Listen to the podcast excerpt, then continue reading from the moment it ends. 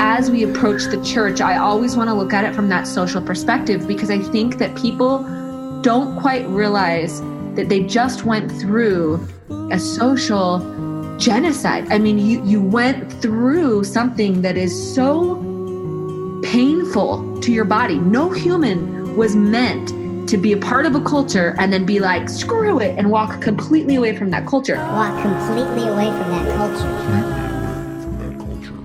Because the world is round. That is one of the hardest things a human can do. They've studied stress, and other than like death, divorce, abuse, migration, being like uprooted from one culture and plopped in another, is one of the most stressful things you could possibly do. And that's basically what we did to ourselves, is we took ourselves from a culture that we were comfortable in, that we understood the rules, even the tacit rules. We knew where our place was, we knew what our future was, and we purposefully, purposefully, purposefully plopped ourselves into this new land where we know nothing and nothing makes sense anymore. And that's an enormously uh, painful and and harmful to your health thing that we just went through. And I don't quite think people realize the magnitude of that and how yeah. rare it is in human culture. How rare it is in human culture. How rare it is in human culture.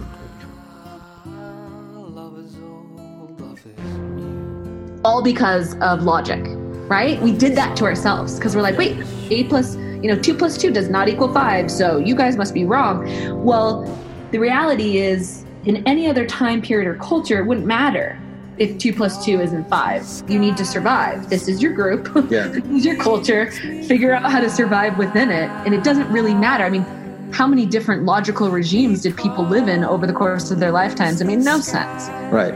You just conform to what you need to conform yeah. to to survive. Exactly. Sure. Yeah. And so the fact that we willingly left is just, to me, wow, it, it's it's pretty... fascinating. And I think we need to talk about the social, the real social consequences of that, even the physical consequences of that. The real physical consequences. Real physical consequences. All the electrons that are in your body are not fundamental. All the electrons that exist in your body are waves of the same underlying field. Okay? We're all connected to each other. It's like, you know, the waves uh, on the ocean all belong to the, the same underlying ocean.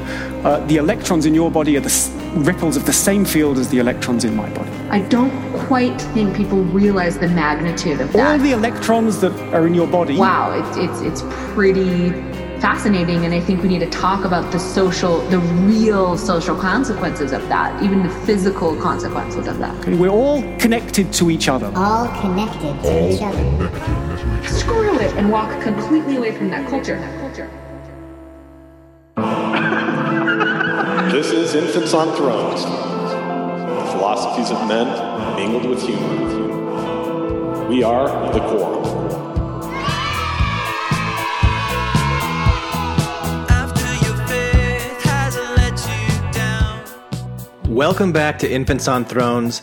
I'm Glenn Ostland, and today I sit down with Chelsea Shields, who you may have heard most recently on episode five twenty-three, where we talked about cultural relativism. Now, Chelsea has a dual P H D in both cultural anthropology and biological anthropology, so she spent a lot of time thinking about the intersect between cultural belief systems and evolutionary biology of the human body. And there were a lot of things that I wanted to talk to Chelsea about in that previous episode that we didn't quite get to. Of course, there were also things at the end of today's episode that I still wanted to talk to her about that we just didn't have time for, as you'll eventually hear. But I found this conversation fascinating. Fascinating. Okay, fine. Fascinating. Fascinating. I hope you do too. And hey, dear listeners, if any of you would like to listen in live or even contribute to a discussion like the one that you're about to hear today, mark your calendars, because on Sunday, December second, Chelsea and I will be reviewing a book that she mentioned during the course of today's discussion. It's called Social: Why Our Brains Are Wired to Connect by Matthew D. Lieberman. Hmm, Matthew D. Lieberman. Remember the D. He must be a Mormon general authority. No, he's actually he's not a Mormon general authority. Anyway, we will review that book and open up that discussion to any of our Patreon supporters who would like to join us. So you'll find more details on Patreon as we get closer to that date, December second. And now, let's jump right in, because because we started getting into some really interesting stuff even before I pushed record. And with all this talking I've been doing right here, we may have already missed something important. Eee! All right, why don't why don't you say that again? Okay. So I love being able to talk about all this science and and community and c- kind of my experience in the Mormon c- culture and church, and I love it seeing it as an anthropologist, but I have almost no interest in debating the doctrine or talking through um, religious texts or talks. I mean, that I did that for a decade. I was deep doctrine diver, you know? Mm-hmm. I had found all these like really um, unknown sources. And I was like, you know, I wrote this whole paper on the three levels of the celestial kingdom. You know, like I was such a theory junkie. You, you wanted the deeper doctrines. I wanted the deeper doctrine. Sure, and yeah. I was obsessed with it. So I get that. Since I've left, I just really have no interest. I have no interest in talking about it. I have no interest in, and it's fascinating to me that all of you still find that that passion. Do you? Well, you say all of you and all find you. That passion. So, so, so yeah, but before we started re- recording, Chelsea said, I don't know how you guys keep talking about Mormonism so much, like the plan of salvation. It's just so uninteresting to me. And, uh, you know, I, I guess, I, I think that my interest in it is probably pretty similar to your interest, and your disinterest is probably more similar than dissimilar. But that's what I'm interested in in exploring, I guess, is where do you draw the line?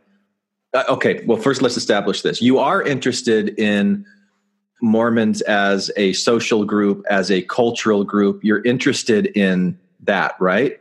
And so, I'm interested in how our doctrine becomes praxis and, and mm-hmm. how we interact with each other, how social practices get encultured, yeah. how we shame, how we guilt. I think all that stuff's fascinating. But to get down to the nitty gritty of like the plan of salvation, to me, it's like, wah, wah, yeah. wah, wah. It's just fake. Yeah, but it's like that's that's the artifact. That's the that, that's that's the the product of the culture. And so it's going to have the fingerprints of the culture all over it. You know, when you're trying to understand the difference between the doctrine and the praxis, um, yeah. and, and maybe we can spend some time unpacking that a little bit more. But I, to to, to me, I, I I agree that like my interest in it isn't so much like, you know, back in the day, my my I had several little personal uh, versions of the plan of salvation that I had just created in my own head, because I'm like, okay, this doesn't make over sense over here. Let me, let me figure something that'll make it make sense. And, you know, like my favorite one was when I was watching the Temple movie and, you know, God punishes Satan for giving Eve the fruit of the tree. And he says, well, if you punish me for what's been done in other worlds, you know, what are you doing here, Satan? Only what's been done in other worlds. What's that? Right. Them, you know, and like the whole thing, like I created a whole backstory about how what that actually means. Yeah. What that line means, that in other worlds, that in other worlds, the Adam and Eve people were introduced into the garden, said, here, don't do these things for a temporary period of time. But then at some point when they're ready, Jehovah comes down and gives them the fruit and ushers them into mortality. And Satan, as the person who, the reason he became the devil in the first place from Lucifer was because he wanted to usurp Jesus's power. Mm. And so he was going to take on that role and usurp that from Jesus, and because that's what makes him the God of this world. You know, so like I, I had my own like fan fiction. uh, and so, so, so maybe like the, the level of creating Mormon fan fiction isn't that interesting to me now. And like reading other Mormons fan fiction isn't as interesting to me now, but the, the way those beliefs, um, exist and and I think turn into practice. That's what you mean when you say praxis, right? Yeah. It goes from doctrine to practice, praxis, yeah. how you apply it in your everyday life. So the only way I can do that now is if I find somebody like this anti-Mormon crusader, Jeremy Goff, right, who, you know, like is, is spewing his ignorance, oh, and I can gosh. respond to it. And I do that because it's fun. Right. Um, I, I think that there's people in the audience that enjoy listening to that. And maybe there's people that are just like done with it. Like, why would I want to listen to some idiot Jeremy Goff talk about stuff I don't care anymore? Fine. You know, but, but that, that's where I find those intersections between belief and practice and identity and, you know, social policing. And I don't know all the technical terms for it, but that, that that's where I find interest in it.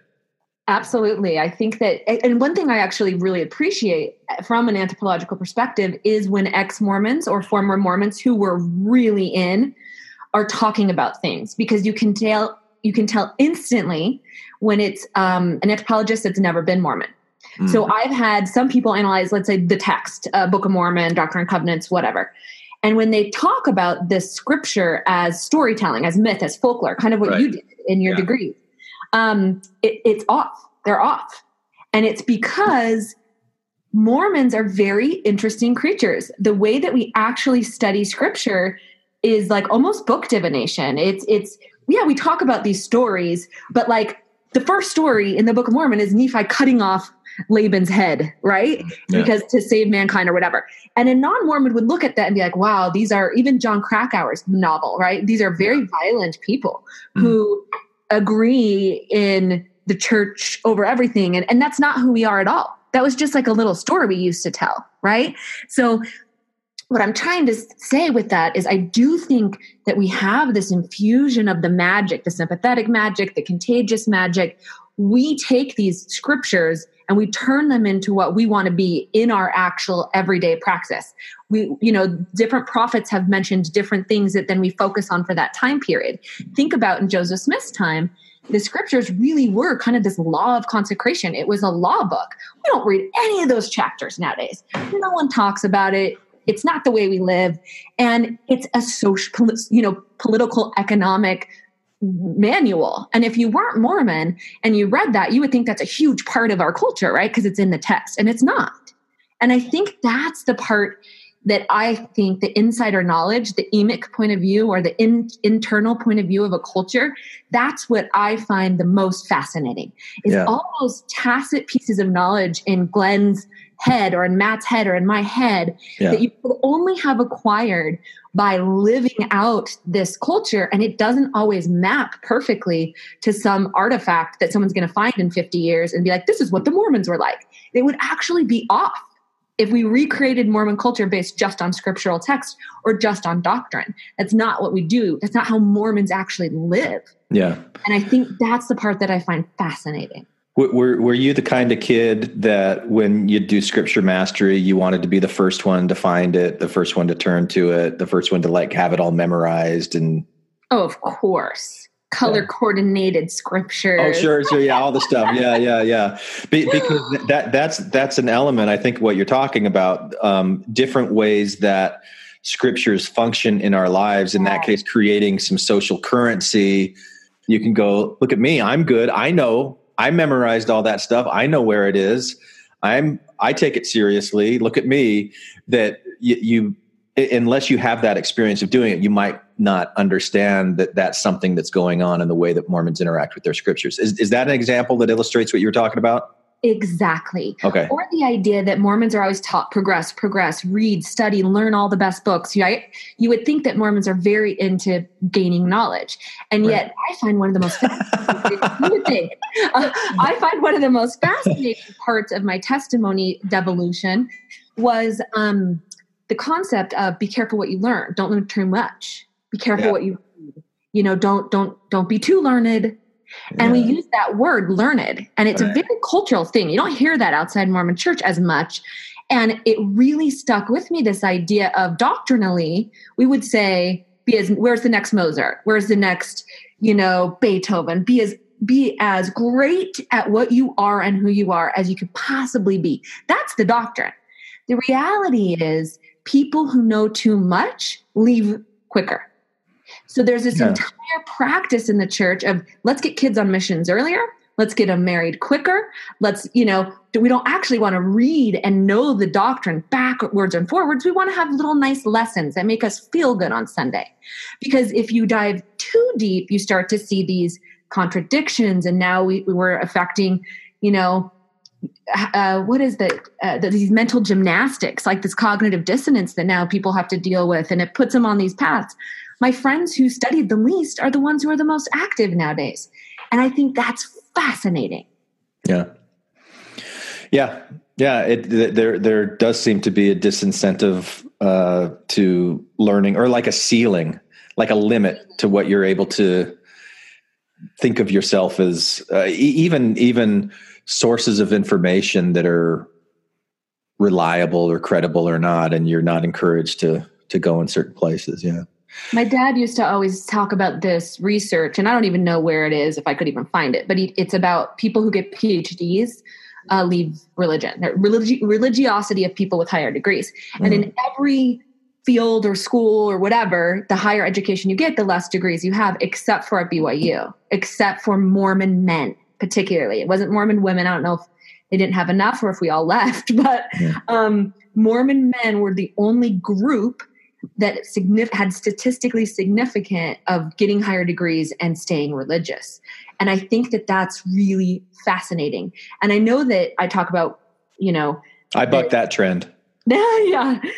Well, and I, I, I feel bad. I have to caveat because I do feel like every time we talk, I'm kind of like, man, I hate man. And that's, that's not what I mean. But I do think that there's an element of, of privilege there, that if you are a man, you can con- control your stewardship. You can make choices. You can kind of have a little bit more, I don't, freedom in knowledge, if that makes any sense. And maybe you can, you can tell me I'm wrong if you agree. I have um, no idea.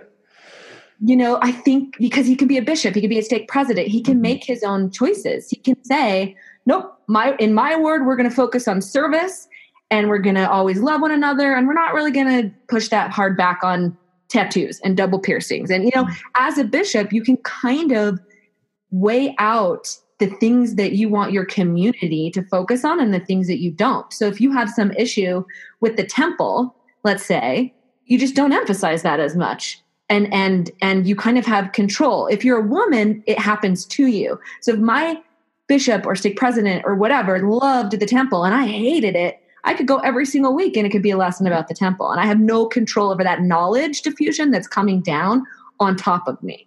Yeah. I, yeah. And I think there's definitely, uh, you know, the, the male, female dynamic, you know, differences in that dynamic in the church. But j- j- just because you've got a man who's a bishop and a woman's never able to be a bishop doesn't mean that every man is happy with what that bishop's pet topic oh, is that they want to pursue either, oh, or that they have any power at all to change it, of course, just because of the penis. But no, uh, no, I, I agree. And I think that it's kind of like, I almost think of it like alpha male versus beta male. So like in a community, you know, the bishop or the stake president is the alpha and he gets mm. to decide what he's doing until you become alpha. Right. And as a beta male, you have to do what he says or leave the group basically. Yeah. And I think that that has got to play tricks with a lot of men's psyche as well. It probably does. Yeah. Yeah. Yeah. The, the alpha and the beta, that used to be a grocery store where I grew up. Oh, really? Alpha Beta. Yeah, not around anymore. Uh, cool. So, so you listened back to the recording that we did a few weeks ago about moral relativism. Uh, I, I wasn't completely satisfied with that conversation. It went in a lot of different directions.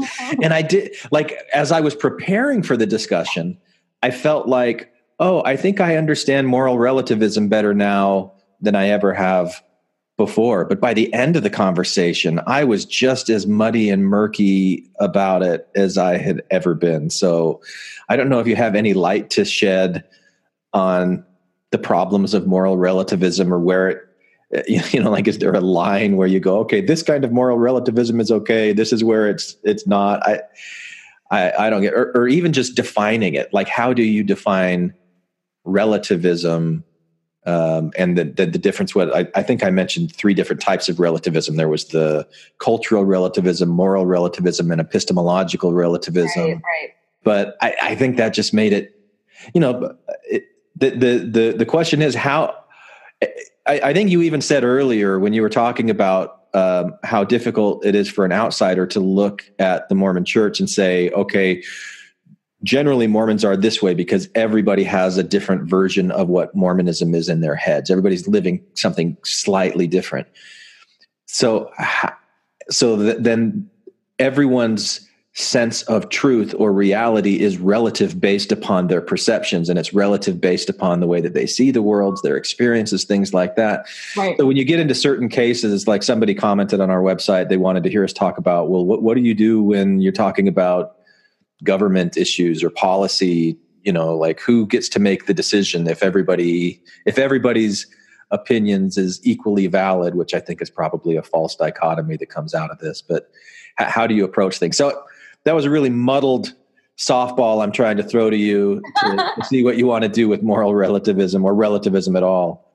Well, it was interesting. As I was listening, I remembered why I left philosophy and became an anthropologist. So I was obsessed with philosophy in undergrad. I would take all the honors philosophy. I'd attend all the seminars. I'd go to all the classes. I loved being able to discuss this stuff at such a depth um, that we could get down to that nitty gritty. Like what if, what if, what if. But it always bothered me because it wasn't rooted in real experience. Mm-hmm. In real experience in a cephalous society, so A E C E P H E L O U S. It's a weird word, acephalous. It means that there is no, um, no one's telling you everyone's equal. There is no like patriarchal, matriarchal mm. kind of order, right? There, and the reality is there is no such thing. Yeah, in right. any group situation, someone will step up as a dominant and, yeah. and someone will be less dominant. And in each situation, dependent on context, it's going to change which person becomes dominant. In a hospital, you're going to listen to the doctor, right? In mm-hmm. a legal office, you're going to listen to the lawyer. And so our context does shift who gets that dominant position, who gets to be kind of the social um, alpha, and then who gets to be the passive one. And it changes all our whole life. We're jumping and code switching from each. Co- so when I'm at home, I'm in one role. When I'm at work, I'm in another role. When I'm at church, I'm in another role. And we're constantly code shifting through all these different cultures that we're putting ourselves in. And so where I struggle with these kind of epistemological or moral relativism, relativism debates is you can't have decisions outside of a context. And context determines everything. So, you know, it, it, we can't sit in philosophy class and debate relativism without a real life example. Real life yeah, examples it's hard, yeah. that actually help us, because then it's affecting our empathy centers and it's affecting our, our cultural context of what's okay and what's not okay. And so it's the context that really shapes what makes someone say something's good and make someone say something's bad. And so in philosophy, I always was just frustrated. I'm like, the context matters. The culture mm-hmm. matters. That could be true here. That's probably not true in the middle of West Africa, right? Yeah. And so I love being able to root all of this stuff in real examples. So I don't have any answers for you, but I will tell you how I teach my Cultural Anthropology one oh one students about relativism. And we have a whole week on it. And we really talk through things, and I try to bring it home to them. Um, historical relativism, there's uh, body shape relativism, and I'll explain this in just a sec. There's, you know, we used to think tense, you know, light skin and being very heavy was beautiful, where we would, you know, old English women would draw blue lines on their necks in order to show the blue of their veins, that their skin was so translucent. And now we love tan skin, right? And, and I want them to see that every single thing in life has been different in some other context, in some other history, in some other place than it is right now. And you think this is hard and fast. And so one thing that I do is I line them up on like day one and I say, line yourself up by height. Great. Line yourself up by uh, skin color. And that's a little more hard, you know, and then I kind of throw in some weird ones. Line yourself up by how hairy you are. Right? And they kind of line themselves up and we kind of see all the diversity. And then it starts to get tricky. I say, line yourself up by sexuality. And they have a, this huge debate on identity versus actual sexuality versus whatever. And they have to debate, how do we put ourselves into this thing? And then I say, line yourself up by weight. And they have another huge debate. They're like, we don't want to make anyone in the class feel bad. We don't want to. And the one that no one has ever done, no class has ever done it. They all end up, because I tell them they can sit down if they don't want to participate. And so you start to lose people at sexuality, weight. And the one that no one will do is attractiveness. Line yourself up by attractiveness. And for some reason, that's like a bar or a boundary that college kids don't want to take. And so then we sit around and we talk about why in our culture is attractiveness, the worst thing you could be in our culture is not attractive. And we talk through that and we we analyze it from all these different perspectives. We talk through the skin color, we talk through the weight, and we talk about different contexts in history where that wasn't the case, or different contexts where it wouldn't matter. And then after we kind of get through the biology culture where we say, you know, even skin color, even hairiness, even weight is just biology. The fact that any, or even attractiveness, it's just biology. It's just a matter of ratios. The fact that people are uncomfortable means there's a cultural element in there. So we kind of break apart the biology and the culture. So then the next class, we break apart um, moral to re- relativism. And we start to write things like genocide, murder, circumcision. And I force them to kind of talk through that. And the one that everyone has a really hard time with is this continuum of circumcision and how, you know, there's lots of different circumcisions. There's circumcisions, circumcisions that are horrendous, that, you know, cut off, cut off the clitoris, we're going to sew you completely up.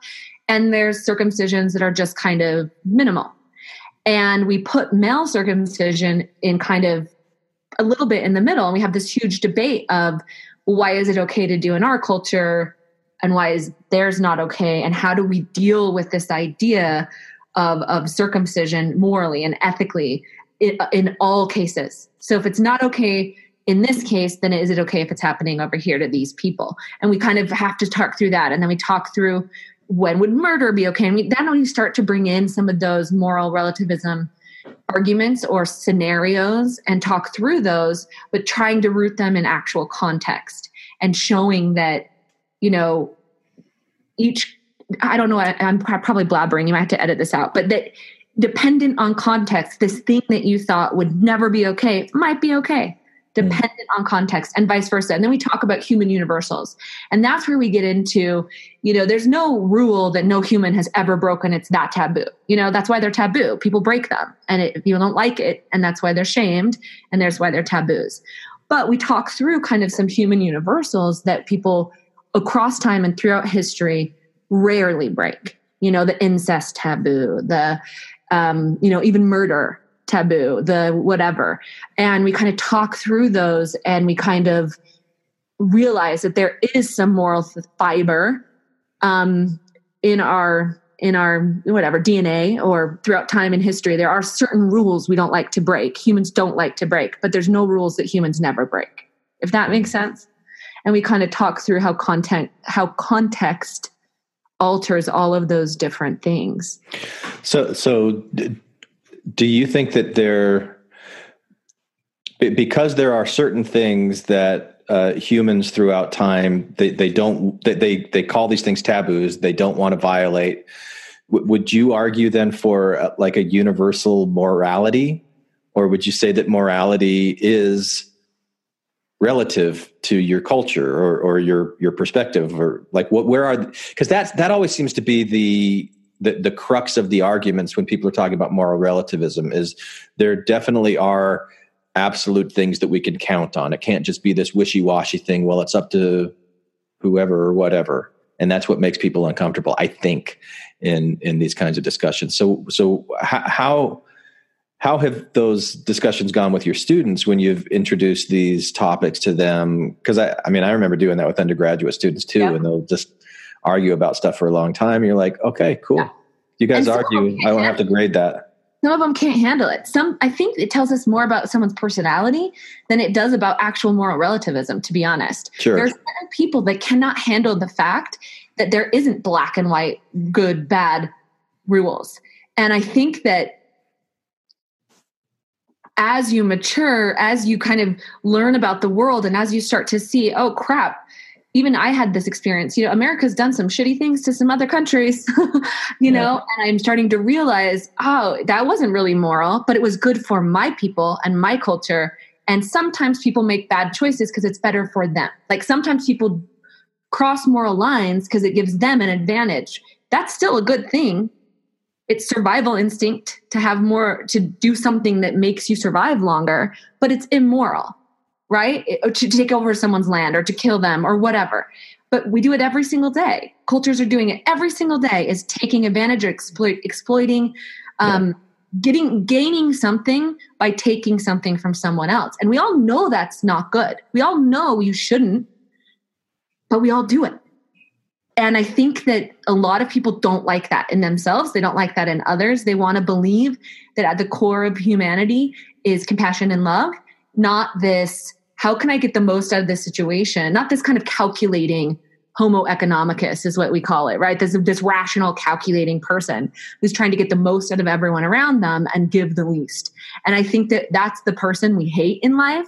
And yet we're all that person. And I think we, it's like self-hatred when we're like, but I want rules. I want black and white. I want to know everyone's good. It, you're not. No, yeah. Not everyone's good. In fact, most of us are always trying to get the best we can out of life. And it's a constant competition between us and others. And people hate that perspective because it's kind of depressing. Yeah, but it's also real. Yeah. when, when we first came on, there was something that you were talking about that I found really interesting. And it was... I, as I was contemplating, how do I want to start this conversation? I was going to start by asking what is real, because you said something like there's, there's things that will say, well, this thing isn't real or this thing isn't true, but it actually has like a very real and a very true biological impact on our bodies, on our minds, our emotions. So what do you do? Like what, what value is it even saying that something is real or is not real when it can have a real impact and a real right, effect right, right. Uh, on things? And here's the irony of it. This is one of my favorite things.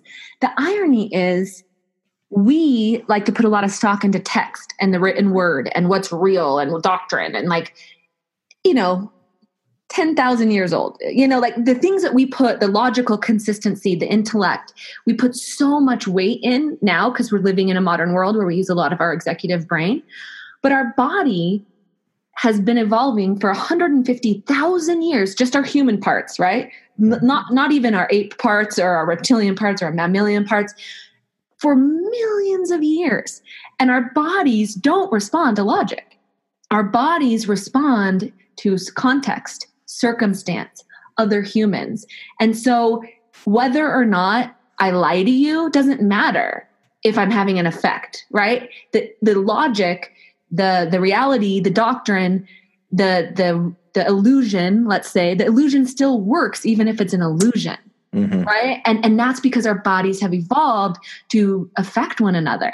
And I think that's the the coolest thing. So it does not matter if I'm If I'm lying to you as your girlfriend and pretending to be in love, if you feel loved, you still feel loved. I could be lying. It does not matter. The effect's still there. And I think that's what's so fascinating. As humans, we're hardwired to be social. We're not hardwired to be logical. Yeah. So, so is the church true then? I think it has real effects. Yeah. So it, the church is true. You're going to get me to say that? I don't know. I don't know. But it's, it's, you know, like it's one of those things where like, well, the Book of Mormon's not true. So the church can't be true. Right. Because President Hinckley said everything hinges on the Book of Mormon. And if the Book of Mormon's not true, then it all falls apart. Well, guess what? That was also wrong. But it doesn't right. matter that it was wrong, because when you have enough people agreeing on it and living their lives that way and being conditioned to get rewards socially when you're getting the right scripture, mastery scriptures, it doesn't matter if it doesn't yeah. matter who wrote it. Exactly. What matters is I, I know that this is what our culture is saying is important, and I'm making it important to me, and I'm signaling that to you, and that gives me biological benefits. Exactly. And yeah. So all of that stuff about us being wired to be social. I, yeah. You know, and I wish we could say cult, not church. I actually hate that the church got rid of that term cult. That they, they hate it so much because it actually describes so much of what you're talking about. So what the if cult? We did too? Yeah. What you're if we pro cult? Is the cult true? My answer would be yes. Instead of is the church true? Because what you're experiencing in that whole thing you just described was not religion. You weren't experiencing doctrine. You experienced a culture. You, we had a way of dressing. We had a way of eating. We had our own food. We had our own language. We had our own, you know, practices, our own rituals. It was a culture that you had participated in with shame and guilt cycles. And there's certain margins of acceptability. And if you step out of those margins, you're in trouble. And this is, and this is what a cult is, or a culture is. And that was true. Yeah. I don't know where we go from there. I don't know. And it makes understanding Mormons a lot um, more logical. So I think about my parents all the time. They're very believing, true, true, true believing people. Yeah. And there are times when I get really frustrated with the gospel, and I'm frustrated with the church, and just like, oh, how can these be so blatant uh, problems or, or lies or falsifications or whatever. And my parents just don't care. They yeah. are such a part of that culture. It is in their blood. It's in their veins. It's who they are. It's, it's everything. And understanding it as this culture that provides them all the meaning, all the social interaction, all the community, all the black and white assurances that make them happy in life. They get that.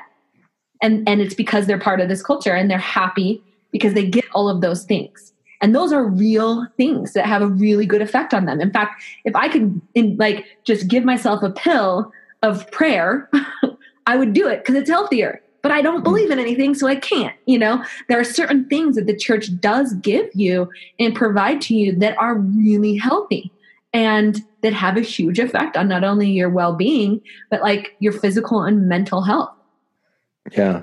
How, how do you define, like, like when you, you, you said, don't call it a church, call it a cult, or, you know, like you wish that we could yeah. call it a cult instead of calling it a church. How do you make the distinction between those things? Uh, because you're talking about culture, and you talked about clothes that we wear and things that we do. Like, how would you define a cult or culture? You know, how's that different from the church? How is it, you know, anyway, let's just start there. What, what, yeah. what is a cult? Well, there's tons written about it, and yeah. I am probably not the well, the you know, well read in in the cult research, yeah. but I do think that there are certain elements that create what's called like a language ideology. One of my favorite classes I ever took was um, language and culture at Boston University with this woman named um, oh, why am I forgetting her name? Uh, Nancy Hefner. And she just was a brilliant woman that talked about how uh, culture is formed using language. So you can have different, um, you know, subcultures based on how you choose to talk, how you choose to, what accent you have, what words you use, what code switching you do. And I felt like it was the best example of culture that we can do. So for example, because it's hard, even in your podcast, you kind of read the dictionary definition of what a sure. culture is, right? Yeah. yeah. Um, And the way Clifford Geertz describes it is these like little threads, these little webs of significance. And Max Weber does that as well. These little webs of significance that kind of hold us all together. You and I find the same information significant in some way. And mm-hmm. we have the same significance because we were kind of encultured to have, to know that this word learned has significance. If mm-hmm. we were to go to Oakland and talk to someone and say the word learned, they'd be like, why, what is he talking about? Like they wouldn't yeah. get it until they're out of our culture. Right. So it's basically sharing a, a, a language, a history, a, a way of being with one another in such a tacit way that you could instantaneously see someone as us versus them. Yeah. Kind of.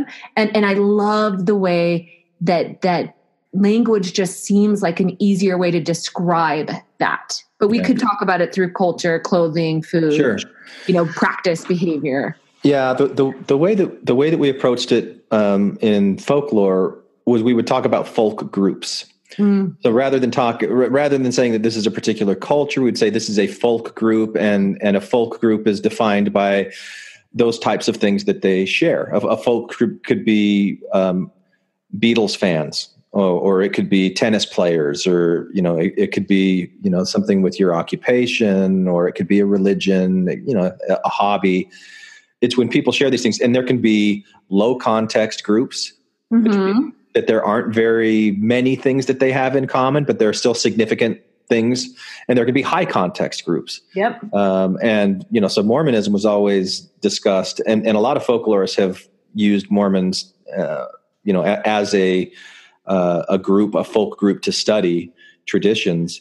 And y- yeah, you're right. It could be the, the clothing that you wear, or the food that you make, or the art decorations that you put up, or the, mm-hmm. the architecture of houses. Right. There's, there's so many different things that when it's taught and learned through tradition, it just kind of like reestablishes that culture and, and, and all Resources. That. Yep, exactly. So do you, do you think that there is a culture that's forming around people who leave the church? Is there an ex-Mormon culture? I, I would think that there are probably low context folk groups within a larger ex-Mormon group, but I don't know that there's a lot of high context, right? Ex-Mormon, but but but what what do you see? Because I know that's something that uh, we've been thinking about a lot on Infants on Thrones, and some some of us talking about it maybe a little bit in the podcast. I think some of our conversations outside of the podcast, like Matt and I have talked about it quite a bit, right? And been kind of critical of what we're seeing in certain pockets of ex-Mormonism. Right. But I don't know if that's even fair to to say once somebody leaves the Mormon church, now all of a sudden you're in this other group. Um, so what, do you ever think about that? What what thoughts do you have oh, on yeah. uh, ex-Mormons as a culture? I think about it all the time. I, I don't know that I'll answer your question perfectly, but the one thing I think is fascinating is I do believe we would have a lot less um, people leaving the church if we didn't have the internet. If we, and I don't mean that from just a knowledge perspective. I mean that from a social media perspective. Yeah. That when you hear Margaret Toscano uh, leave the church, I mean, it's a, a heart-rending story. I mean, she was isolated. She was alone. So was so socially outcast. Now that's the punishment of excommunication, is this social ostracism and and being, it's almost like the Scientology thing, right? Like you can't see yeah. your family, you can't be with your friends. There's a real, she couldn't bury her mom, right? There's this real social significance and consequence to being out of the group. And I think all of us Mormons who have left had some pretty major social consequences to leaving, like with our family and our friends and whatever.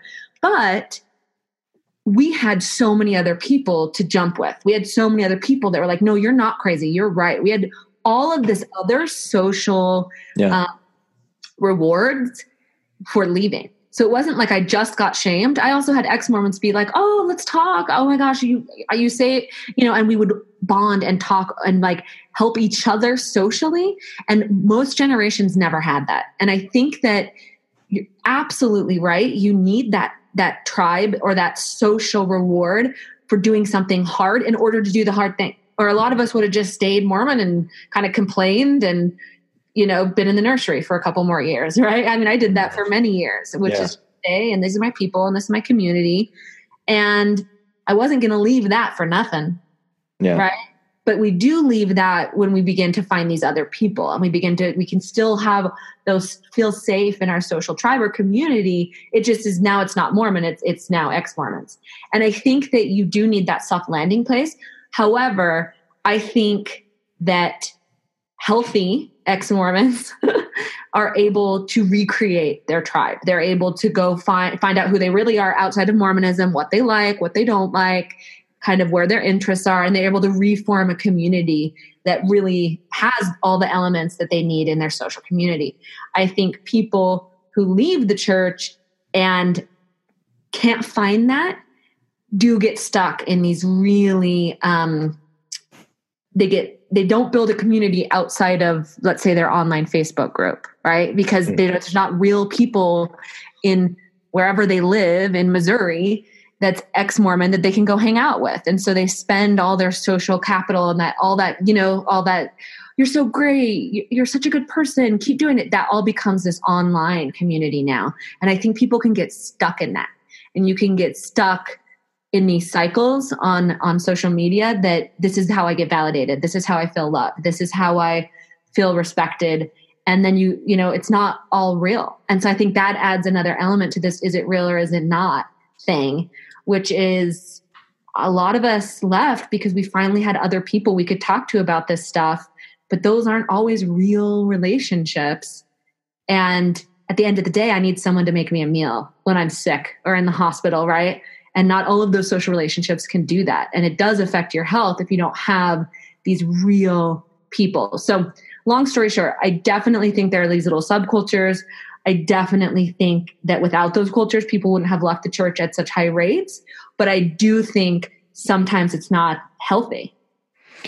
That, that, you know, if I was still in academia, maybe that would be something I would propose to research, is the the formation of an ex-Mormon community and the way that social media has, or, or at least the role that it's played in uh, allowing people to make these connections. But, but I'd be really interested to look at, um, you know, take it down to the level of, are there clothes that people wear in common, or if you're sig- signaling something, and, and maybe it's not a specific way of, of, or a specific type of clothes, but it's a specific way of dressing, or going, oh yeah, I'm going to show my shoulders where before I didn't show my exactly. shoulders, or go to, I'm going to get a tattoo where before I yeah, didn't get a tattoo, exactly. or, you know, and um, that, that there are certain, one of the things, I, I don't know if you were part of this when, when we did the recording a couple of weeks ago, did I go over cognitive distortions with you when you were on there? I don't know. I don't think that was part of it. So, so there, there was, there was one group that before we, oh no, it was the one where we were reviewing the, uh, the street epistemologist with the two Mormon missionaries. You weren't on that mm. one, but, but before we started doing that, I, um, I had come across these cognitive distortions through Jonathan Haidt, uh, listening to a podcast that he and Sam Harris did about a month ago. And he was talking about these cognitive distortions, which are unhealthy uh, ways of thinking uh, that actually lead to depression and anxiety. And there's there's methods where you can identify when you have these cognitive distortions and kind of retrain your brain to perceive yeah. the world differently. Um, and as I was looking at this list of cognitive distortions, almost every single one of them, I thought, were very deeply embedded in Mormon culture, which isn't to say that Mormonism is the source of all of these things. And that's, you know, it's this big problem. But but so like overgeneralization or black and white thinking um, right. or, or looking at the world as shoulds, like you've got this really high ideal and anything that falls low, you know, beneath the ideal, it just wipes out everything. There, there were right. all of these distortions. I thought that mind reading was one where, where you, you, you don't really have enough evidence to know what other people yeah. are thinking or feeling, but you think that you do. And you think that they're judging you, or that they're off, or that they're not worthy, or something like that. And, you know, we, we do that with, uh, we call it discernment. Yep. It's a gift of the spirit. Wow. and, and so I, I would be really interested to look. I, I, I do want to spend more time trying to to flush out this hypothesis of mine, if that's the right word, that Mormon culture has really um, institutionalized a lot of these cognitive distortions, and we end up just by virtue of being raised in that culture, we start thinking that way without recognizing that we do. And then when you leave the church, you don't just re- rewire your brain. Right. You know, like well, those yes, ways of thinking at the world. The church too, though. These all exist outside the church. Oh, of course. Well. Absolutely. Yeah. And I think it's just, you know, like we were talking about earlier, our brains, the executive part of our brains are not that old. It, it, we have a lot of problems. There's a lot of holes up here, right? There's a lot of, you know, we're not made to be happy. We're made to survive. And so your brain has a lot of tricks it uses to trick you into surviving. And that's how it works. And we're going to find all of these different cognitive distortions, all these logical inconsistencies, because yeah. it doesn't matter. If it doesn't affect your survival, you know, that's what matters most. And what matters most to survival for early humans was, who is your social group? Will yeah. they take care of you? Do they have your back?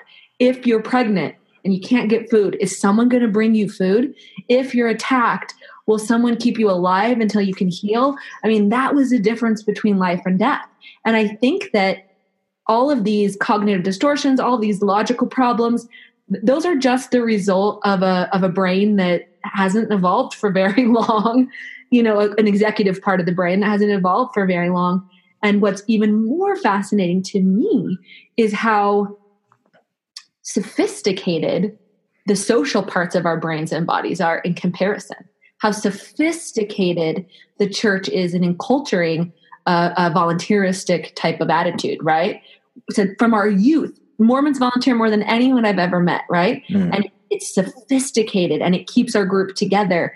And we feel shame and guilt, and our bodies react when we, you know, say we're going to go clean the church and then we don't.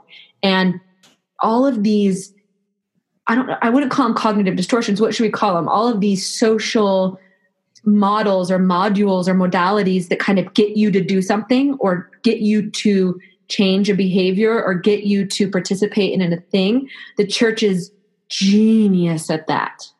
Genius at at herd politics. I don't know what you want to call it. At social enculturation, yeah, of getting people to behave in ways that are both predictable and are in ways that they want. Social conditioning. Social conditioning. Some people might call it brainwashing.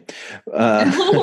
But it's not about the brain. That's what I think is so cool. Like, you mean not it's not about, just about the brain? It's not just about the brain. Because yeah. when a missionary actually baptizes someone, it says so rare that you get someone that's just wowed by the logic of the church.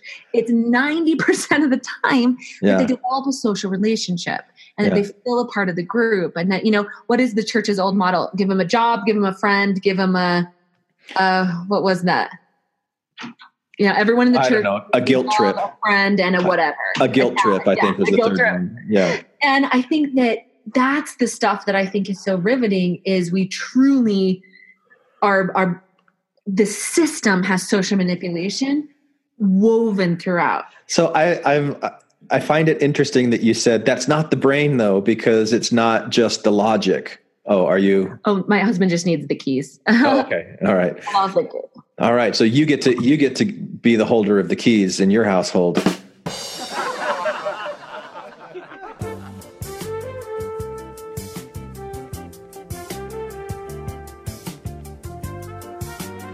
So I think where we were was I was asking you, do you remember what I asked you before your husband asked for the keys? Oh, crap. Um, you were saying something really cool. I know. It was really cool. It was really now cool. Now I don't remember what it was, so how cool can that be? No, it was. I remember being excited about it. I don't know. Uh, it was something about um, the, the, the a culture forming around ex-Mormons mm. having some of those cognitive distortions in it.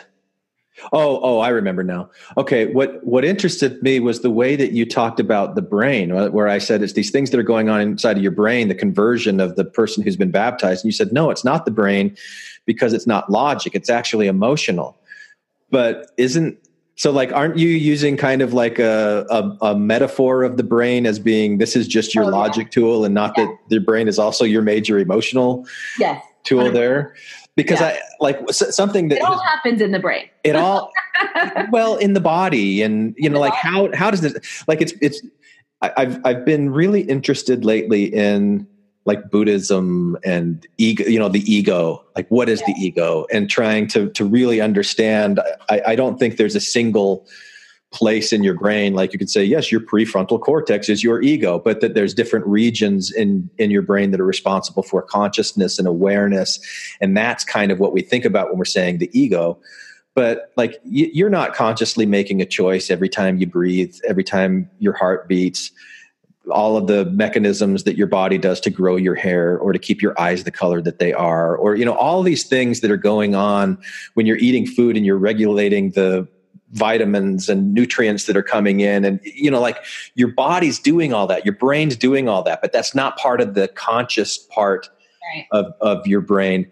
Your brain and, actually doesn't trust you to consciously be aware of all that.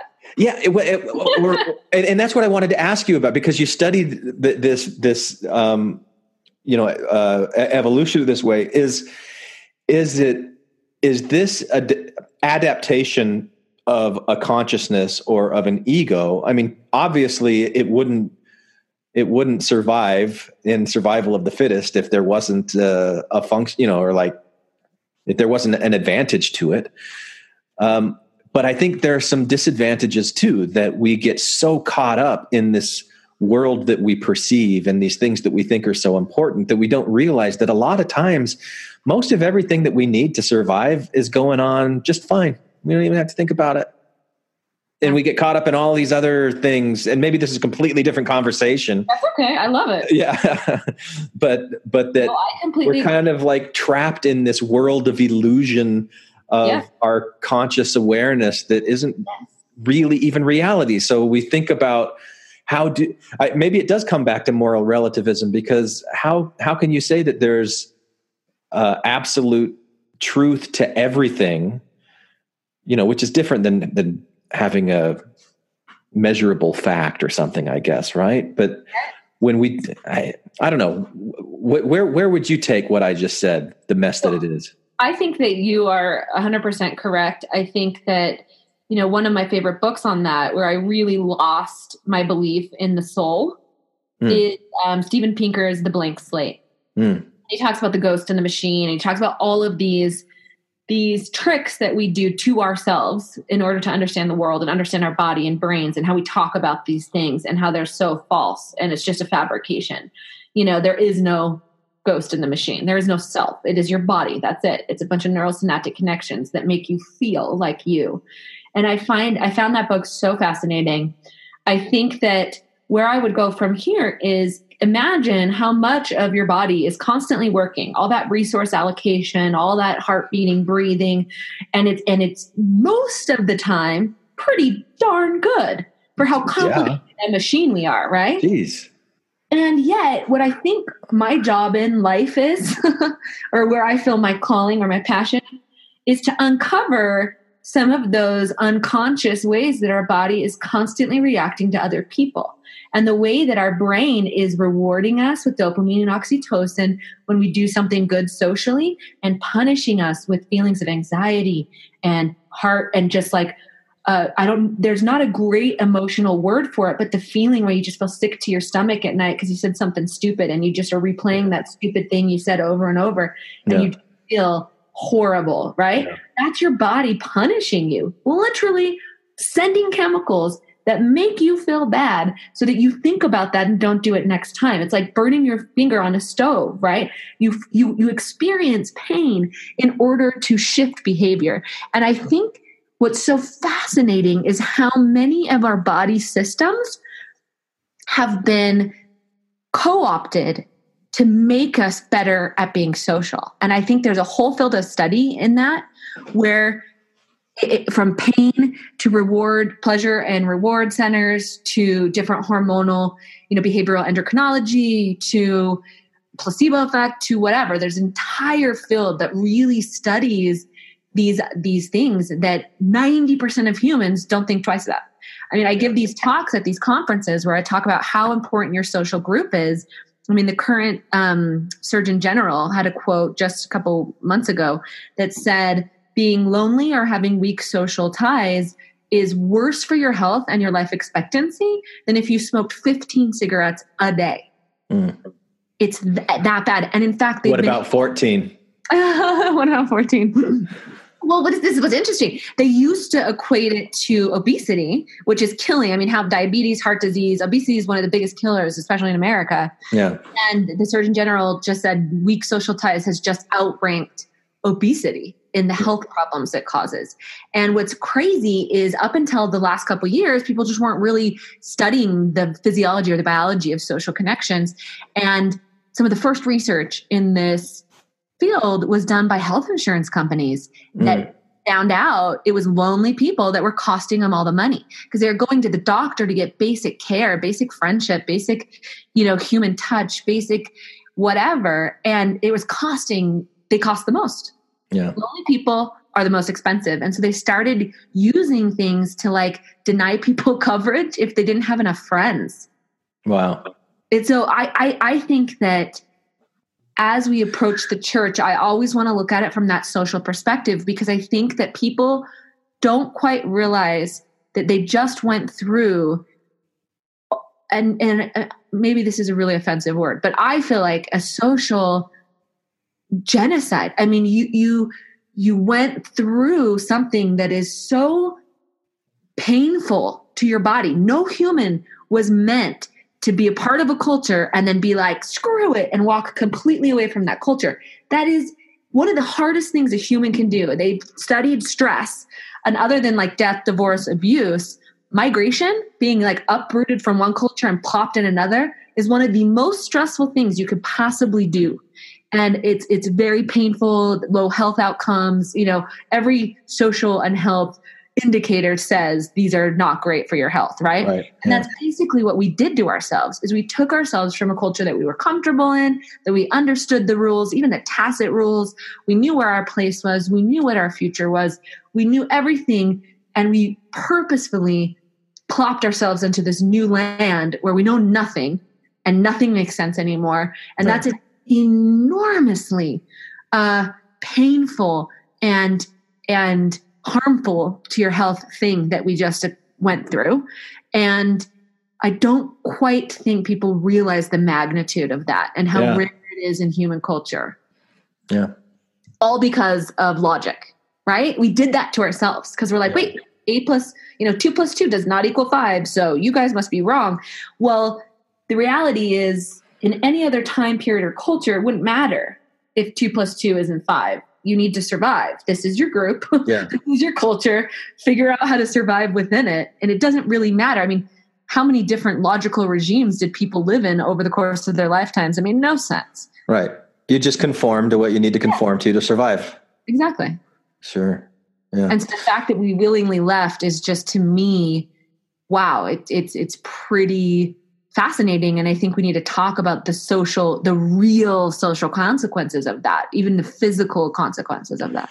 Well, you suggested a book uh, when, when we first started getting on talking, and I went and I bought it on Audible. So I'm going to listen to it. And then we're going to, we're going to record another one of these where we talk about it. Do, do you want to tease what that book is so that listeners want to listen to it or read it? I know yeah. some people actually read books these days, the words that are on the page. Uh, I'm so a reader. I'm not a listener. I'm a reader. Yeah. Uh, it's called Social by Matthew Lieberman, and it's called Why Our Brains Are Wired to Connect. He's a social neuroscientist who's really doing some cutting edge stuff right now with his wife, Naomi Eisenberger, where they're really kind of understanding the root of, of um, I shouldn't say the root. What they're discovering is how many of our different body systems, and they just studied the, the, um, the brain. I study all the different body systems. They just study the brain. But even in the brain, how many things have been co-opted to make us social? How many different parts, how much energy, how many resources go in to constantly being social? And they have some really great fMRI studies. And one of my favorite things that they discovered was that the brain is the most costly organ in your whole body. It takes about a third of all your energetic resources. Sure. Yeah. So they, th- they said, well, what happens when the brain is off? Like when you're just bored and you're just kind of sitting there, and it would be a good time to kind of turn off the brain, right? And let it heal, let it repair, put some of that energetic resources to something else. And what they discovered, though, is that never happens. When people's brains are in the off mode, quote unquote, they're actually daydreaming and they're practicing. They're practicing being social. When we're not thinking of something, we're often thinking of past social relationships, future social relationships, imaginary social relationships, you know, what I wish this social relationship was, what if I meet someone on a beach someday? That's yeah, so- you're not making me feel better here, because I, I want to find that off switch. Yeah. There's times I, I want to get that, that yeah. incessant, constant chatter to just shut the fuck up. Just shut up, brain. And like my own consciousness reflecting on things. And, uh, you know, there's certain things that you can do to get into that state. I, I you know, there's things yeah. that can be done, but, um, you know, like trying to find that, that off switch, at least a temporary off switch, just to give a, a break is, ugh. Well, but, but again, wired, I think that's different than just the brain. I mean, cause we're only yeah. talking about a small part yeah. of the brain that's doing all that stuff, but seems to take up all of my waking attention yes. because of all this chatter that I keep hearing. Well, and think about it. Just think about like um, one of my favorite scenes from Up in the Air, the movie with um, George Clooney and Anna Kendrick, is when he's talking about this backpack. You know, what would you fill with his backpack if you if your house was burning down or something? Mm. And then what if you could fill your social relationships in that backpack? How heavy would that backpack be? And that's kind of how I like to think about social relationships, is if we're really talking about the load that you're carrying socially. Imagine when your life was in disarray, when your marriage was in disarray, or you're leaving the church, or your kids are struggling. It is like a backpack full of concrete. You just are carrying this enormous social load. It affects every aspect of your day. And yet when people talk about relationships, when we talk about community, oh, it's something external to us. It's, you know, sticks and stones may hurt my bones, but words will never hurt me. It's not true. Right. Your social relationships actually inflict the most pain of anything that you've ever experienced. Um, when I give talks, I have people say, you know, what's the greatest pain you've ever experienced? And I want them to think about that, truly think about that. And ninety-nine percent of the time it's social. And I've had someone come up and say, you know, I've had my leg cut nearly off with a propeller of a boat. And my biggest heartache was not that. I mean, my, my most pain was mm. not that. It was being, you know, abused or broken up with, or a divorce or a death or a grief or loss or heartbreak. Our biggest pain is social. And he even talks about this in the book a little bit. Your brain's wired to do that. It's like, um, your brain is wired to remember the bad more than the good. We know that. That's why we have such negative yeah. thinking patterns, right? Your brain is wired right. to go over and over those times that you failed socially, those faux pas that you made. And our brain just recycles. I mean, I wish I could just get rid of all the, the tracks in my head that I constantly replay and make myself feel bad, right? Mm-hmm. Um, but your brain's wired that way so that next time around, you're going to choose a better partner, or you're going to not say that social faux pas that lost you the job interview, or you're going to, right? It, it, it's, it's all uh, rooted in making you have more status, more friends, you know, be more protected socially and, and, and with people. And that's what we're constantly, we're like these little, little mice in a race to see who can have the most friends. And that's our drive. And, and, and now you, you, you connect all of those mice to each other through social media over the last fifteen years. And no wonder we're having growing pains. And it just, you know, like we're getting bombarded with these signals yeah. from and people. Your, was never meant, your body and brain were never meant to handle five thousand friends. Yeah. Think about it. On the Pleistocene, it's like a family reunion. You had maybe six cohorts that were your same age. I think about hunters and gatherers right now in, in, in, in there's not that many tribes left over that are still hunter gatherers, but their societies yeah. aren't that big. The max society that really functions is the, the whole one hundred fifty theory. Right. You know, there's a ton of books on that. So in a community that's about one hundred fifty years of people, how many of those Which would is active? About the active number of people in any given ward. Yeah. And how many of those would be your gender, your age, your right. whatever, whatever. That's the normal amount of, of social stress, uh, chess. I call it like chess because you're constantly thinking a couple moves ahead. Mm-hmm. Oh, this person didn't like this, so I won't do this next time. Oh, I know they like this, so I'm going to do this. You're, and we don't know you're doing it. It's all unconscious. It's just like the body works without you thinking. Your your social chess game is constantly in the background. No matter if you're around another person, you're doing work, right? Mm-hmm. And see, and now magnify that by five thousand.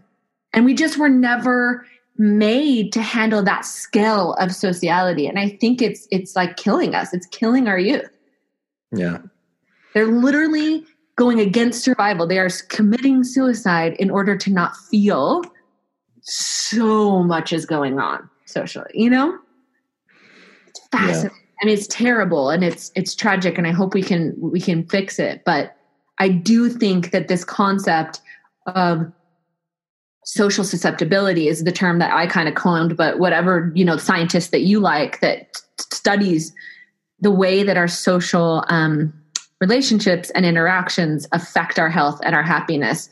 I think that's going to be the next te- decade. I think that's going to be kind of where all this cutting edge research is coming and what yeah. people are talking about, you know. Well, I, I, I read this Michael Pollan book, Out of Your Mind. Do you know um, that book? Mm-hmm. Did you read that? I haven't read it.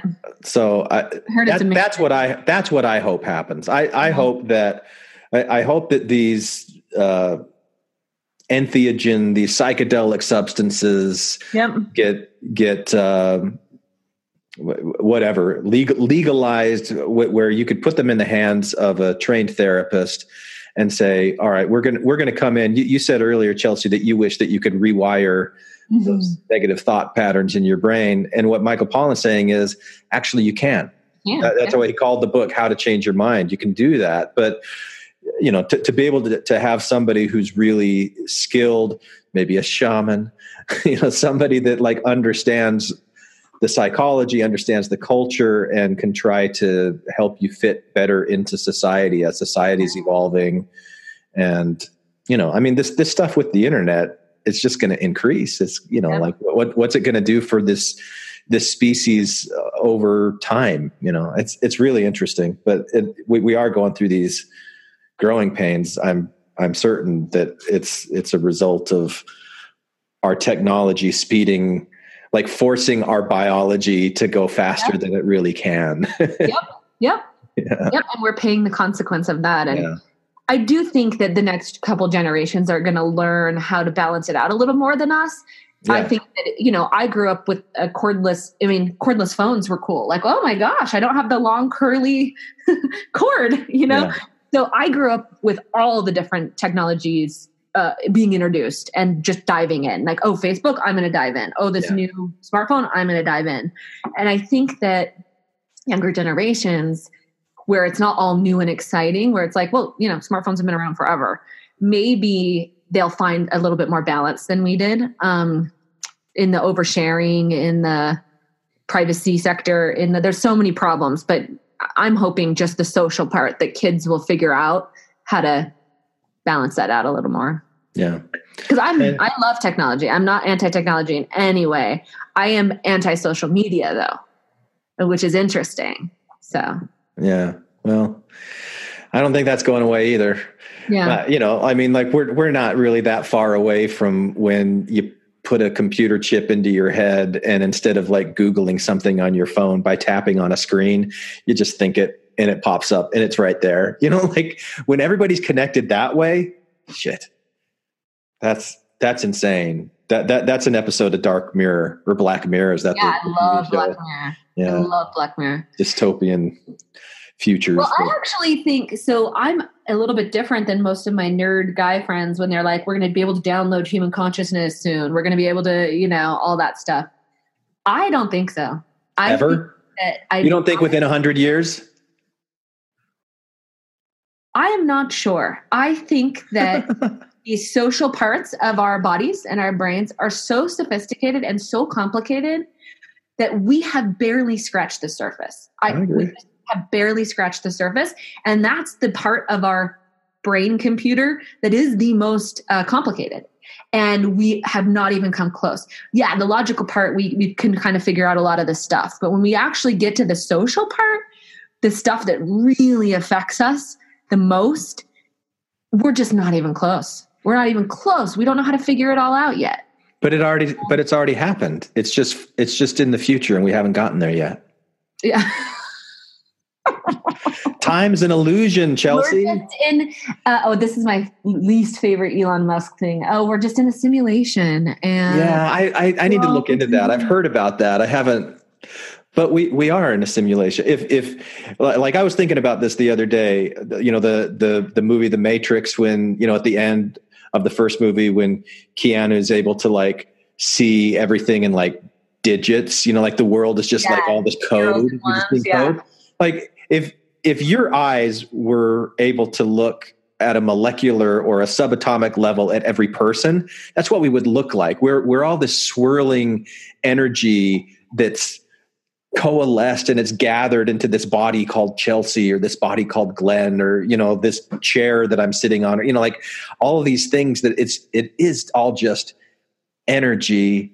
And I don't know, I don't know where I'm going. But what makes human, and this is the part that's ineffable to me, because what, is that the correct usage of that word? Ineffable means that you cannot define it or there's no, disc, there's no definition for it. There's okay, I think I think I used it right. So what's inevitable to me is that the second part after that is, oh crap, what were you just saying? Um, I got stuck on the word definition. I, I was I was going to tell you how all energy and matter matter oh. at a subatomic level is intelligence. Oh, so what's ineffable to me, or what's the most exciting part to me, is what makes humans unique in this kind of. All organic matter is just a series of atoms and particles and, you know, proteins, and we mix together, and there's really nothing different about humans than any other animal, right? If we're right. looking at just like a chromosomal or the biology, like, sure. Right.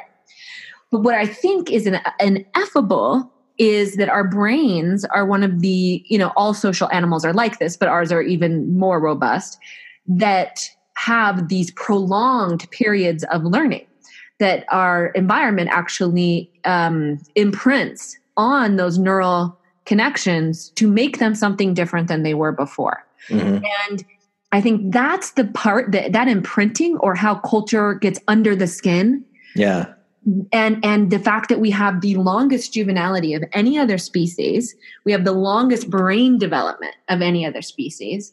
And within that brain development, we are not only able to imprint on the earth around us, we're able to imagine and make up and be irrational and come up, construct religious ideology and construct worlds that, sure. that have no bearing in organic matter, right? And I think that that's the part we can't duplicate. That's the part we can't put on a computer. That's the part that I think we'll never be able to download. It's this lifelong contextual learning that imprints on the brain. I don't know. That's the ineffable part to me that I think is the most exciting. Yeah. Um, several, several months ago, we did a smackdown of a banned uh, TED Talk by uh, Rupert Sheldrake, where, and, and Rupert Sheldrake has this theory called morphic resonance, where he's basically saying that, that the memories in nature exist, I don't know where, but not, not physically, biologically stored in the brain, but accessed through the brain. Like, he talks about the brain as being like a, more like a transistor, you know, or mm-hmm. something that tunes into the signal. So, so basically what, if I understand what he's saying, and, and I, I haven't looked that closely into this either. It was mainly just for this, this episode that we did back, I think February, um, that, that he's saying that there is like an internet of all things already. Hmm. That's just and life and nature and life. And we're just, um, the computer systems actually learning from it. Yeah. And, and I, I, I mean, I wouldn't, wouldn't say like a computer system, but just like w- where do habits of nature and instincts come from as they're being passed genetically from one species to another? Like, like he, he says, if you train rats in London to go through a maze, and then you train them in other places in the world, just after the ones in, in London have figured it out, they'll figure it out quicker, because there's some kind of like shared oh, string theory stuff. Maybe yeah. string theory. Maybe it's at a at, at a, like a yeah That's quantum cool. level or something like that. But oh. you know, like when when you look back in at the history of human development and the agricultural revolution that happened roughly around the same time in disparate parts of the world where there wasn't contact with each other. So is it possible that there is some kind of like intelligence at that subatomic level where there's data? You were saying something earlier that was making me think about that when you were talking about how culture imprints on right. our, like, what, like what, what were you talking about that it, it imprinted on? What does, what so, does it imprint on? Human learning. Um, there's another good book. I keep recommending these books um, called The Encultured Brain. It's about neural okay. anthropology. It's one of my favorites. They talk a lot about this, and they kind of break it down, that there is, that the human brain is so plastic in order to learn from its environment, to learn the specific language, right? We're yeah. born with language centers, but what language we will actually learn, the yeah. actual conjugations, the actual characters right. is dependent on our culture. And then that imprints on the brain, right? Like there's, like there's certain, the, the, the way I was taught that in my linguistic class was like, you've got this switchboard that can incorporate any language on the planet. Yeah. And as you're going through in those like early developmental years and you're hearing where you are, you'll like flip on the glottal L switch or flip it off, or, you know, like things, things like that, that they've been able to, to say. So like, where does that switchboard exist that we're being born into this world with this blank canvas? And we've just got that. I mean, that that's, that's the process of evolution and our genome. Is it, is it just genome, or is there something else to it? Well, the, yeah, there, well, there's a ton. So there's two different ways to handle this. So one way to handle it is to talk through the actual science there. So there mm-hmm. is a genetic, P, it's called a P K U, I think, gene. And there's this really cool story about this, this family that wasn't born with that gene, and they're unable to construct sentences. So there's nothing mm. wrong with their brain. but they're lacking the part that allows them to syntax, like to put syntax together correctly. That's one of those switchboard things. Humans just know there's always a subject, there's always an object, and you can, you know, and you can say sentences correctly. This one gene does not allow you to do that. And they were able to discover it because it's, it's one family in London that has this, this P K U gene or whatever. So there is a genetic part of that switchboard. Mm-hmm. There's also a morphological part of that switchboard. You know, Philip, you know, the whole, was it Philip Gage that shot himself and changed his personality? Like all the psychology one oh one. Oh, right. Yeah. Of yeah. Like actual morphology does impact you. However, neural cells are so plastic that you, a different part of the brain can take over some of the functioning. And we know that for certain types of your cells can do multiple jobs. So there's a cellular, there's a chromosomal, there's a morphological, you know, there's all these different things. And I, I am not in any way persuaded by the, like, it exists out there. No, no, it's all biology and we're just not smart enough to figure it out yet. Yeah. But, but even if you say it's all out there, you're saying it like in this kind of woo like woo way, like it's all out there, yeah. but, and then you, and then you go, but it's not, 'cause it's all biology, but all biology is out there too. I mean, you can, yeah. can you describe anything in this world that you can't uh, relate to biology? Well, what, so for me, the way or I chemistry it, or wherever not, the lines are drawn between the scientific disciplines. Right. There's, to me, nothing exists out in the world. What the magic is, is when my specific brain goes into a specific context, that interaction creates something new that's never happened before in life. Is my brain then starts to imprint on the context that I'm at. It starts to learn something. It starts to pick up on things. It starts to adjust my biology depending on my context. I've now learned a skill, let's say, and then I can use that skill in the next context, the next place I go. So to me, the environment is just context. And your brain is the thing constantly changing dependent on that environment. And then it lasts with you. In fact, there's some great genetic studies on abuse where they're able to show that certain cultures, like African-American males, have certain health problems because of the abuse that their great-great-grandfathers suffered. You know, there's, and it's new, it's new research, but it's starting to come out that there's these genetic genetic uh, suffering, basically, that there, there are these things, uh, epigenetic imprinting. Um, right, right. There are these things that literally exist in our biology, but are only brought out, turned off, that switchboard turned on or off, dependent on the context we're in. And I think that's the part that's ineffable, is that my brain will basically create something that's never been in existence and it will never be in existence after. And each of our brains is able to do that. And that's the stuff that we can't quite replicate and we can't quite understand. Sorry about that. My nine-year-old just came home and my fifteen-year-old is texting me and saying, can you come pick me up now?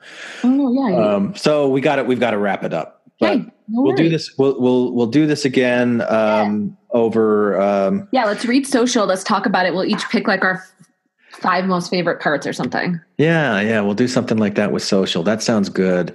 Um, and um, yeah, g- genetics and epigenetics and biology. You know, my my whole my my whole worldview is it, it's in a constant state of flux, which I think we all are just anyway, as, as right. living living wiggly creatures.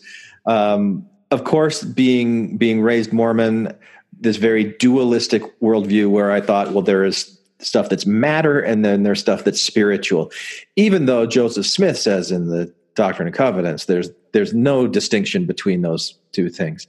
Now that I've left the church and I, you know, I've been through the atheist phase, I, I, I think I'm swinging out of that. Kind of like a pendulum thing, not mm-hmm. not not where like I'm going to go and adopt any human definition of God, but this, this idea of, um, like mater- a separation between material and spiritual things. Mm-hmm. I, I just don't see that any, I think that's an old outdated model that doesn't really serve us anymore because if it, you know, like if you're talking about what is a spirit and you go, okay, well, if I was trying to des- describe a spirit when I was a Mormon, I would have said that it was energy. Or, or I think the way that it's defined in the Doctrine and Covenants is it's light, or if it's like refined light or purified right. light or something right. like that. Well, what what are we made of? We're made out of energy. We're, we're you know. So do we have a spirit in that sense that is eternal? I mean, the the the energy that we're made up of, I think, is eternal. I don't think that it's always organized in this form that I'm in right now. I don't even think that the energy that I have that makes me up is the same energy I had nine years ago, because all of these things change, and you know, it's just it's just weird. But I don't think that that going into these kinds of conversations and saying, oh, well, that sounds like woo to me, that's not scientific, that's in the, you're a dualist if you're talking about spiritual things. I think it's just a way of shutting down conversation and shutting down inquiry that um, I, I'm interested in pushing past that, and it just exposing my own ignorance and just curiosity with these kinds of things. So I'd love to have more conversations. Absolutely. Like this with well, you, Chelsea. One last thing I'll say, because I know you have to go. That's fascinating, because to me, that's where the magic starts to happen. Is I hate, I hated the church till when they taught um, ex, is it ex nihilo, ex nihilo um, creation of man, just out of blue, man was created, right? I, I, I hated that, because to me, the magic of evolution is in understanding how the human eye developed over time, and it's sure. backwards, upside down, and like how our guts evolved and how our heart evolved and all the little things that needed to happen for us to have a brain that can even believe in an abstract thing like God. Yeah. I think is that's the miracle. That's the magic. Yeah. yeah. And so when I think about Steven Pinker's book about the ghost in the machine, a lot of my other colleagues who were religious were hated that book, because it, it really does get everything down to biology. There is no spirit. There is no matter. There is no, right? And they hated that book. But I found magic in it, because to me, as an explorer, as a scientist, I don't like the woo-woo. I want to get rid of the woo-woo and dive deeper into the, well, then how does that neural connection actually form? And how? What is that? We that can't end on this note, though. Is, I know, well, we, I know. We can't end on this note, because you say you hate the woo, and I love the woo. I, lo- I love the woo. I don't know how you can understand the human mind without understanding the woo that's in it, and explore like all, all of the beliefs and things that make up people who they are without the, the woo part of that too. And uh, the woo part, if we had enough information, is always understandable. But, and, and it kind of goes back to what you're talking about earlier with these these things that we say, well, that's not real, but it has a real impact on you. So, right. like, is there a value in understanding woo? I mean, does does woo actually make a real imprint oh, on totally people's lives does. And in the world? It absolutely like, just, does just, have an impact. It. yeah. Oh, I, I'm going to have to read that Steven Pinker book. Yeah, you'll you like know. it. Um. It's a long one, so you feel free to like jump around in it. I do okay with long books. I listen to them. It's so one of those like, it's one of those like, and I, and he's not my favorite person in the world, actually. Uh, yeah. He debated after the Larry Summers thing, this this um, this female male thing, and I think he did a terrible yeah. job. But yeah.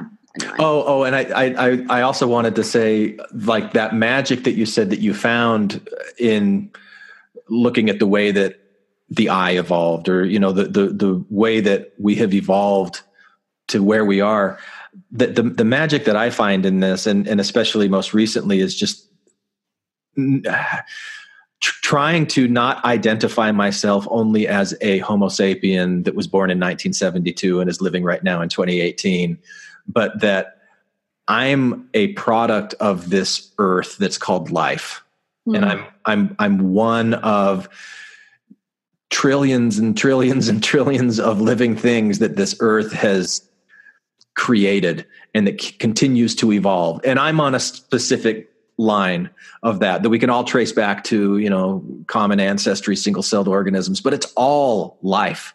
Mm-hmm. And, and everything that's going on is a way of life trying to adapt and evolve to this hostile environment. And this is the way that we've done it, but there's others around us, mushrooms and birds and, you know, I mean, just like all, right. all of these other forms of life that, that we we feel like we're separate from, we feel like we're uh, superior to um, because of our consciousness and intellect and all kinds of things like that, and allowing us to exploit them and violate these morals that may or may not actually exist in the outside world.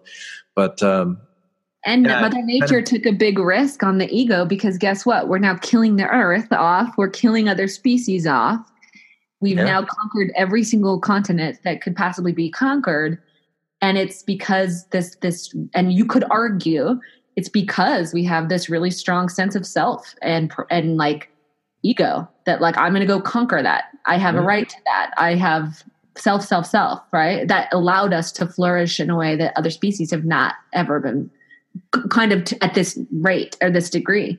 And yeah. it's a bet that Mother Nature did, and it might actually destroy us all. But is it, is it bad? Is it wrong? Or is it just natural? Yeah. This is just the, that this is, I'm just doing what has been done on other worlds. What is that?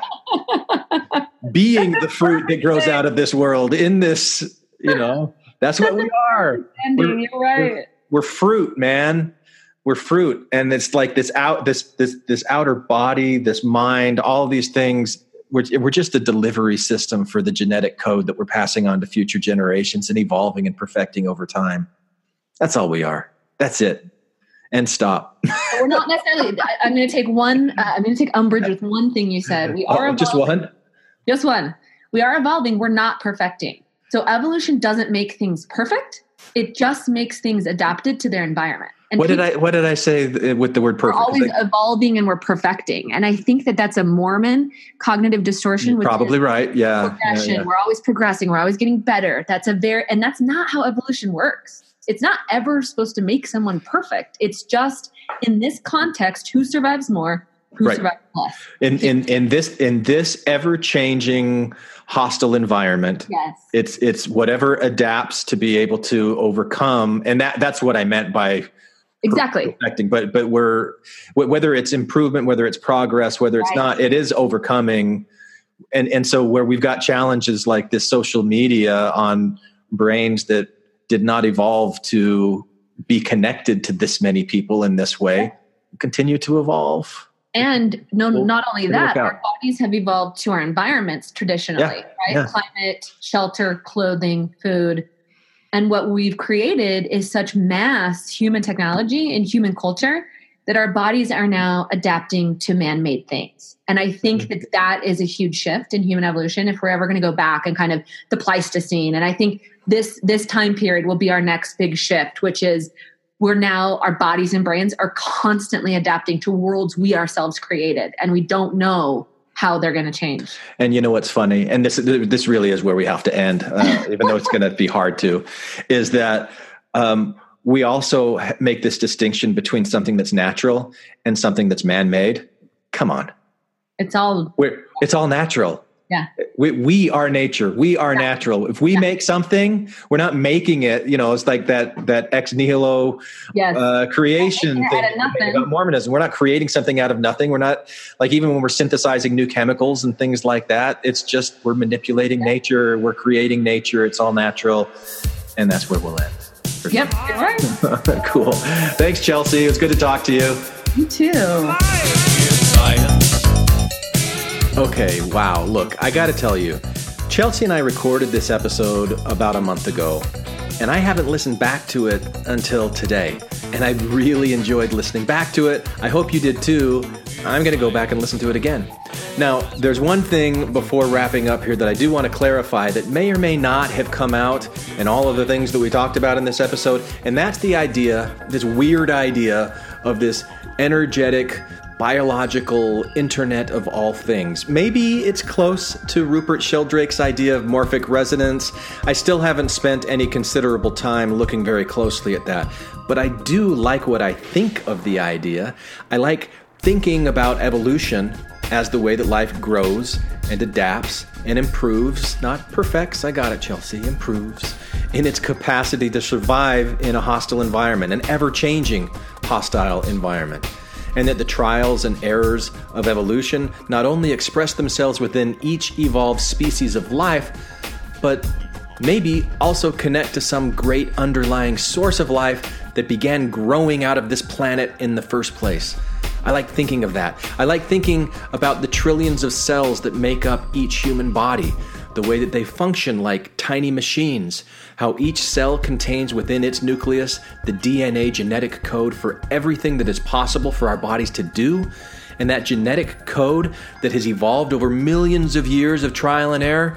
I like thinking about the way that environmental stimuli interact with those cells and determine how cells develop and function, which genes get turned on, and which genes remain dormant. the way that our cells integrate with the environment around them and communicate with each other, passing information back and forth to regulate healthy cellular function. And I like to think of the impact that we have on the very environment that in turn is impacting our very biology. I like wondering if that same kind of environmental integration and communication that exists between ourselves also exists with the trillions of atoms that make each cell what it is, and if that same integration and communication also exists between the atoms and its subatomic energy, the protons, neutrons, and electrons that make our atoms what they are. If there really is anything like a morphic resonant internet of all things, that's where I would expect to find it.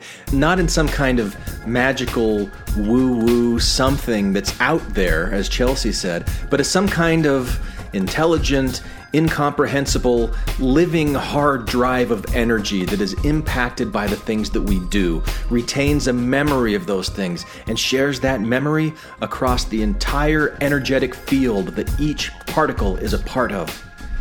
And I'm getting this from something that I heard recently from theoretical physicist David Tong in an excellent lecture that I watched a week or two ago on YouTube called Quantum Fields, The Real Building Blocks of the Universe. Just listen right here to what he said about the energy that you and I are all made from. The very best theories we have of physics don't rely on particles at all.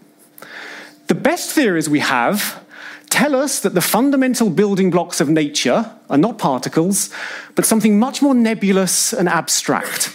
The fundamental building blocks of nature are fluid-like substances which are spread throughout the entire universe and ripple in strange and interesting ways. Okay? That's the fundamental reality in, in which we live. Uh, these fluid-like substances we have a name for. Uh, we call them fields. The, the physicist's definition of a field is the following. It's something that, as I said, is spread everywhere throughout the universe. It's something that takes a particular value at every point in space. And what's more, that value can change in time. Okay, so the picture to have in your mind is a field, sorry, is a fluid, which uh, ripples and sways throughout the universe. The Force? Now, the Force is what gives the Jedi his power. It's an energy field created by all living things. It surrounds us and penetrates us. It binds the galaxy together. So there is spread everywhere throughout this room something that we call the electron field. Okay, it's like a fluid that fills this room and in fact fills the entire universe.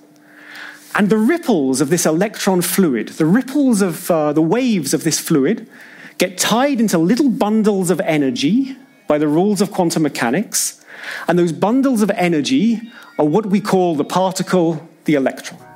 All the electrons that are in your body are not fundamental. All the electrons that exist in your body are waves of the same underlying field. Okay? We're all connected to each other. It's like, you know, the waves uh, on the ocean all belong to the, the same underlying ocean.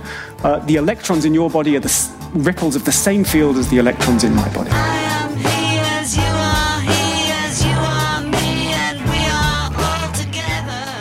Master, sir, I heard Yoda talking about midichlorians. I've been wondering, what are midichlorians?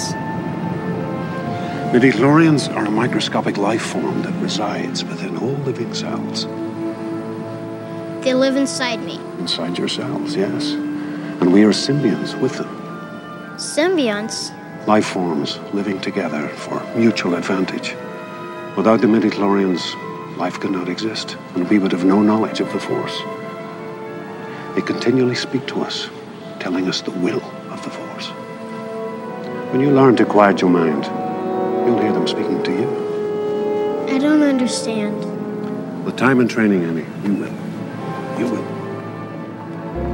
What do you think of that? Now, this isn't just George Lucas science fiction or Deepak Chopra woo. Maybe the midichlorian bit could be, maybe. But what did David Tong say?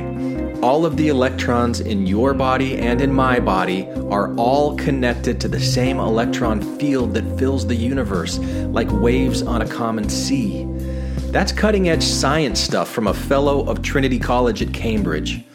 But of course, I try to be careful with what I do with it, because nothing in what David Tong said supports the idea of intelligence or shared memory, morphic, resonant, internet hard drive of all things. Those are just ideas that I like thinking of and playing around in my imagination, because I just find it fascinating. But also, what it's doing for me is it's kind of bringing back some of that spiritual, in quotes, awe and wonder, that meaning to life that Mormonism used to fill for me, where I'm able to imagine myself as one of trillions of life forms born into this world who thinks and feels and experiences what I, and only I, with my unique combination of everything that makes me who I am, what only I could or ever will think and experience and feel. And I like to imagine that all of that information from my experiences, and then by extension all of yours, is communicated through our bodies, down to our cells, our atomic and subatomic parts, into this imaginary, common, intelligent hard drive energy field that I like to think of as life. That universal hard drive that I not only feed information into, but maybe can even glean information out of, through instincts, intuitions, feelings. Once I quiet my mind and become a Jedi Master, of course, maybe. But, you know, this is where it all gets a little bit dangerous, because I, I don't want to get all Lafferty Brothers with this one. But whether these things that I like to imagine turn out to be scientifically proven or not, because, I've got to say, quantum field theory that David Tong is talking about, it's mathematically sound, but it's not demonstrable in the real world. They can't prove it with scientific experimentation. That's why they're called theoretical physicists, because we don't yet have the tools to do it. But regardless, if it has a real impact on my life, doesn't that kind of make it sort of real, even if just in a Chelsea kind of placebo way? Because I'll tell you this much. Thinking along these lines has really helped me stay more calm in several situations recently when I would have previously gotten anxious or upset. But most of all, it's just fun to think about, for me, and maybe for you too, and maybe not. But I'm the one creating this episode right now, aren't I? So if you're interested in hearing more along these lines and even contributing to a conversation like this, come join Chelsea and I on Sunday, December second for our discussion on the book Social. And as always, thank you for listening to Infants on Thrones. Hi, this is Hillary, Matthew, Brian, Carol, Keith, Ashley, and I like to play bingo online while listening to Infants on Thrones. You can comment on this episode on the website, infants on thrones dot com. And if you really like what you hear, give the Quorum a five-star rating and write a short review on iTunes. I did. I did. I did. Anyone for the closing prayer? In what you see.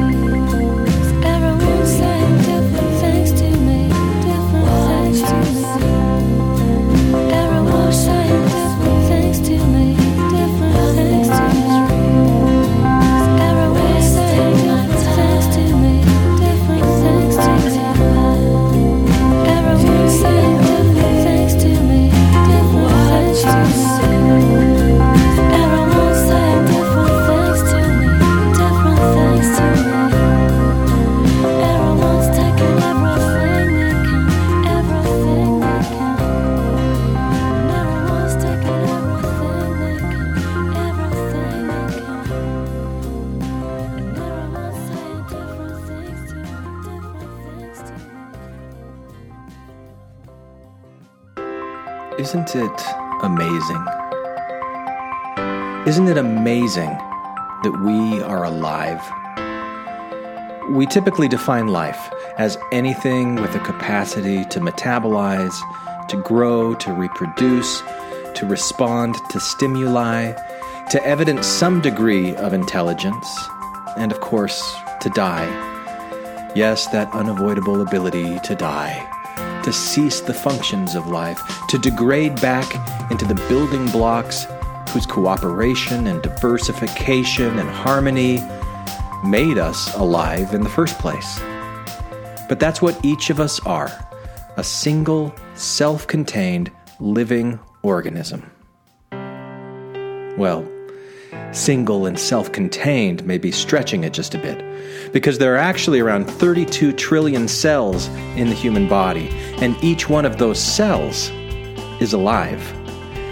They metabolize, they grow, they reproduce, they respond to stimuli, they have enough intelligence to communicate and coordinate with other cells, to diversify, to cooperate in harmony, and of course, they also eventually, unavoidably, die.